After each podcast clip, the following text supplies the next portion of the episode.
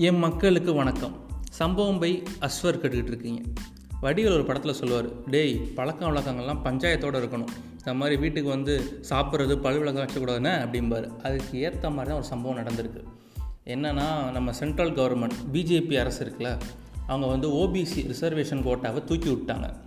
அதாவது கடவுள் பேரில் போராட்டம் பண்ணுறதுக்கும் கடவுளை எதிர்த்து பேசுகிறவன் மேலே போராட்டம் நடத்துறதுக்கு மட்டும் மற்ற எல்லா ஜாதி எல்லா மதமும் வேணும். ஆனால் அவனுக்கு அதர் பேக்வேர்டு கிளாஸுக்கு ஏதாவது அவனோட ரிசர்வேஷன் கோட்டாவை தூக்கி விட்டால் இங்கே பிஜேபி அரசுக்கு வந்து கவலையே இல்லை. ஏன்னா அதுதான் இங்கே நடந்துகிட்டு இருக்குது அதாவது நீங்கள் டிக்டாக்ல ஆண்ட பரம்பரடா நாங்கள் வந்து அஞ்சா நெஞ்சங்கள்ரா அப்படின்னு ஸ்டேட்டஸோ வீடியோவோ வாட்ஸ்அப்பில் இல்லை ஃபேஸ்புக்கில் பதிவோ போட்டுட்ருக்க இந்த நேரத்தில் ஓபிசி ரிசர்வேஷன் கோட்டாவை தூக்கி விட்டாங்க. ஏன்னா இது நமக்கு தெரியவே தெரியாது. டிக்டாக்கை பேன் பண்ணிட்டாங்க அது வேறு விஷயம். டிக்டாக்ல எந்த வீடியோவும் போட முடியாது. பட் நமக்குள்ளே இருக்கிற அந்த ஜாதி வெறி மத வெறிலாம் இருக்கிறதுனால அவங்க பண்ணுறது எதுவுமே நம்ம கண்டுக்கிட மாட்டேங்கும் சரி அதர் பேக்வர்ட் கிளாஸ்னால் என்ன அப்படின்னா பிசி பிசிஎம் எம்பிசி டிஎன்சி தான். சரி அவங்கெல்லாம் யார் அப்படின்னு பார்ப்போம். பிசிஎம்னு அவங்களுக்கு தெரியும் வந்து பேக்வேர்டு கிளாஸ் முஸ்லீம். அதர் பேக்வேர்ட் கிளாஸ்லாம் யார் யார் அப்படின்னு பார்த்தீங்கன்னா முதலியார் செட்டியார் நாடார் தேவர் உடையார் கவுண்டர் மூப்பனார் கல்லர் வ வன்னியர் யாதவர் முத்தரையர். இவங்க தான் அதர் பேக்வேர்ட் கிளாஸ் இவங்களுக்கு தான் இப்போ இருபத்தேழு சதவீதம் இடஒதுக்கீடு இருந்துச்சு. இதை தான் சென்ட்ரல் கவர்மெண்ட் தூக்கி விட்டாங்க. என்ன அப்படின்னு பார்த்தீங்கன்னா அதாவது எஸ்சிக்கு வந்து ஃபிஃப்டீன் பர்சன்ட் கொடுத்துருந்தாங்க. எஸ்டிக்கு வந்து seven point five percent OBC இப்போ நான் சொன்ன கேட்டகரியிலேருந்து இருபத்தேழு பர்சன்ட் இதாவது மண்டல் கமிஷன் கொண்டு வந்தது. மண்டல் கமிஷன் யார் கொண்டு வந்தாங்க அப்படின்னா நம்ம அம்பேத்கர் கொண்டு வந்தது. ஆயிரத்தி தொள்ளாயிரத்தி ஐம்பத்தொன்னில் மினிஸ்டராக இருந்தார். அப்போ வந்து இந்த மாதிரி அதர் பேக்வர்ட் கிளாஸ் எஸ்சி எஸ்டிக்கெலாம் இடஒதுக்கீடு கொடுக்காதனால நான் வந்து என்னோடய மினிஸ்டர் பதவியை ராஜினாமா பண்ணுறேன் அப்படின்னு சொன்னார். அதுக்கப்புறம் ஆயிரத்தி தொள்ளாயிரத்தி தொண்ணூறில் அந்த மண்டல் கமிஷன் நான் சொன்ன அந்த கேட்டகரிஸில் எஸ்சி எஸ்டி ஓபிசிக்கு வந்து கொடுத்துட்டாங்க. இது வந்து சென்ட்ரல் கவர்மெண்ட்டோட பிரச்சனை. இப்போ ஸ்டேட் கவர்மெண்ட் நம்மளோட இடஒதுக்கீடு என்னென்னு பார்த்தீங்கன்னா ஜெயலலிதா பண்ணாங்க. அதாவது அவங்க நிறைய திட்டங்கள் நல்ல திட்டங்கள் நிறையா பண்ணியிருக்காங்க. ஆம்புலன்ஸு படிக்கிற குழந்தைங்களுக்கு ஷூவு சைக்கிள் எல்லாம் கொடுத்தாங்க. அதை விட சிறந்த திட்டமாக நான் சொல்கிறது பார்த்தீங்கன்னா எஸ்சி எஸ்டி ஓபிசிக்கு மொத்தம் சேர்த்து அறுபத்தொம்போது சதவீதம் இடஒதுக்கீடு கொண்டு வந்தாங்க.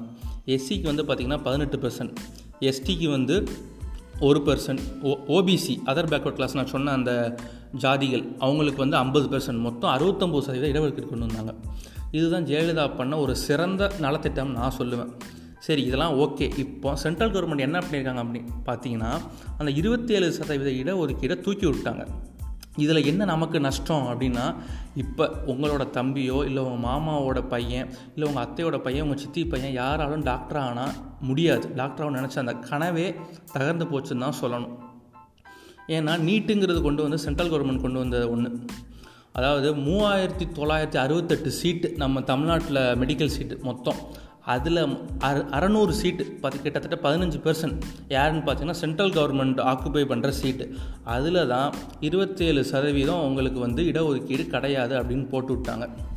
ஆல்ரெடி அதாவது ஹை கிளாஸ் பீப்புள் அதாவது மேல் சமூகத்தை சேர்ந்தவங்க சிபிஎஸ்சி சிலபஸில் படிக்க வச்சுருப்பாங்க அவங்க குழந்தைங்கள அவங்க படித்து நல்ல மார்க் எடுத்து நீட்டில் வந்துடுவாங்க நம்ம தம்பியோ அல்ல அக்காவோ அண்ணனோ சாதாரண மெட்ரிகுலேஷன் ஸ்கூலோ இல்லை ஸ்டேட் போர்டோ சமச்சீர் கல்வியில் படித்து எப்படி நீட்டை காம்பேட் பண்ண முடியும்? நீங்களே கொஞ்சம் யோசிச்சு பாருங்கள் அவங்க ஹையர் கிளாஸ் பீப்புள்ஸ் வந்து டியூஷன் வச்சுருப்பாங்க. இதெல்லாம் படித்து முன்னுக்கு வந்துடுவாங்க நம்ம எப்படி வர்றது? இதில் சில பேர் சொல்லுவாங்க எதுக்கு இந்த ரிசர்வேஷன் கோட்டா இதுவே தூக்கி விட்டு நல்லா படித்தா நீ உள்ளவா அப்படின்னு சொல்லுவாங்க. ஏன்னா அது சுத்த பைத்தியக்காரத்தான தான் நான் சொல்லுவேன். ஏன்னா இங்கே வந்து கல்வியே எல்லாத்துக்குமே கொண்டு போய் சேரப்படவே இல்லை. நூறு சதவீதம் பேர் இந்தியாவில் படித்தா அட்லீஸ்ட் தொண்ணூத்தஞ்சு சதவீதம் பேர் கல்விக்கு போய் சேர்ந்தால் தான் ஓரளவுக்கு காம்பேட் பண்ண முடியும். அதாவது ஒரு நீச்சல் குளத்தில் யாருக்குமே அதாவது நல்லா நீச்சல் படிக்கிற குழந்தை மட்டும்தான் நீச்சல் நீந்தி வர முடியும். அதுதான் சிபிஎஸ்சி மற்ற சிலபஸில் படித்தவங்க நீச்சலே தெரியாதவனை கொண்டு போய் நீச்சல் குளத்தில் விட்டால் அவன் எப்படி நீந்தி வருவான்? அந்த நீட்டுங்கிற சொல்லலில் கண்டிப்பாக மாட்ட தான் செய்வான். அப்படி மாட்டினதான் அனிதா.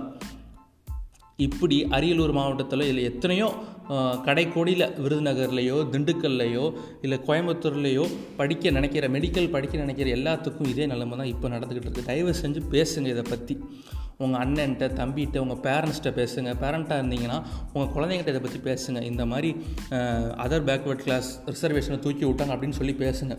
இங்கே வனிதா விஜயகுமார் பீட்டர் பால் நடந்த சம்பவத்தை பற்றிலாம் பேச நேரம் இருக்குது அதாவது கந்தசஷ்டி கவசம் வந்து இந்த மேட்ரை வந்து கம்ப்ளீட்டாக மறைச்சிச்சுன்னே நான் சொல்லுவேன். அதை பற்றி பேசி இதை பற்றி பேசி டோட்டலாக நமக்கு என்ன நம்ம எதை பற்றி போராடணுமோ அதை பற்றி யாருமே இங்கே பேசலைன்னு தான் நான் சொல்லுவேன். தைரியமாக வெளியே வந்து பேசுங்க. அப்போ தான் நமக்கு என்ன பிரச்சனை அப்படின்னு தெரியும். சேஃபாக இருங்க பாசிட்டிவாக இருங்க. டட்டா பாய் பாய்